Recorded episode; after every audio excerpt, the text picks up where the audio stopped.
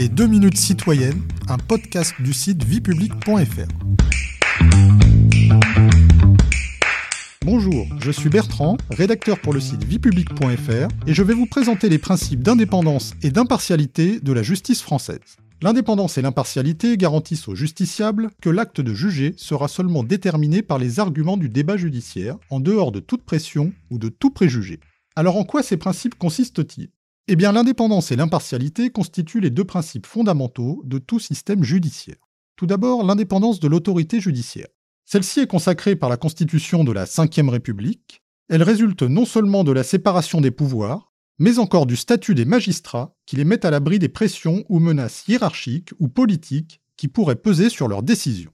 Néanmoins, il demeure un débat récurrent sur l'indépendance des magistrats du parquet en raison de leur lien de subordination au ministre de la Justice.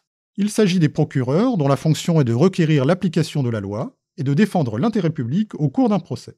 Deuxième principe fondamental, l'impartialité. Elle désigne l'absence de préjugés qui doit caractériser le juge. En ce sens, L'indépendance concerne plutôt les rapports du juge avec les autres pouvoirs et constitue une condition nécessaire de son impartialité dans ses rapports avec les justiciables. Comment l'indépendance et l'impartialité sont-elles garanties? L'indépendance et l'impartialité des magistrats du siège, c'est-à-dire les juges chargés de dire le droit en rendant des décisions de justice, sont avant tout garanties par la spécificité de leur statut. Bien qu'agents publics, ils ne sont pas des fonctionnaires et ne sont par conséquent pas soumis à l'autorité hiérarchique d'un ministre. Ils sont inamovibles, c'est-à-dire qu'ils ne peuvent recevoir d'affectation nouvelle sans leur consentement, même en cas d'avancement, et leurs décisions ne peuvent être contestées que dans le cadre d'un recours. De plus, une autorité constitutionnelle, le Conseil supérieur de la magistrature, assure la gestion de leur carrière. En outre, afin de garantir l'impartialité des magistrats, la loi prévoit certaines incapacités de juger, par exemple en cas de lien de parenté entre plusieurs magistrats d'une même juridiction, ou entre un magistrat et un avocat, ou entre un magistrat et une des parties d'un procès. Il existe également une procédure de récusation permettant aux parties de mettre en cause la partialité suspectée d'un juge.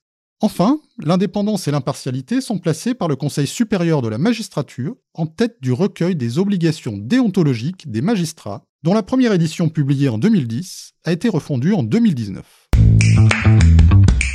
Vous pouvez réécouter ce podcast et toutes nos séries sur vos plateformes préférées et notre chaîne YouTube.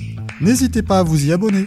Et pour en savoir plus, rendez-vous sur notre site internet viepublic.fr et nos réseaux sociaux. On se retrouve très bientôt.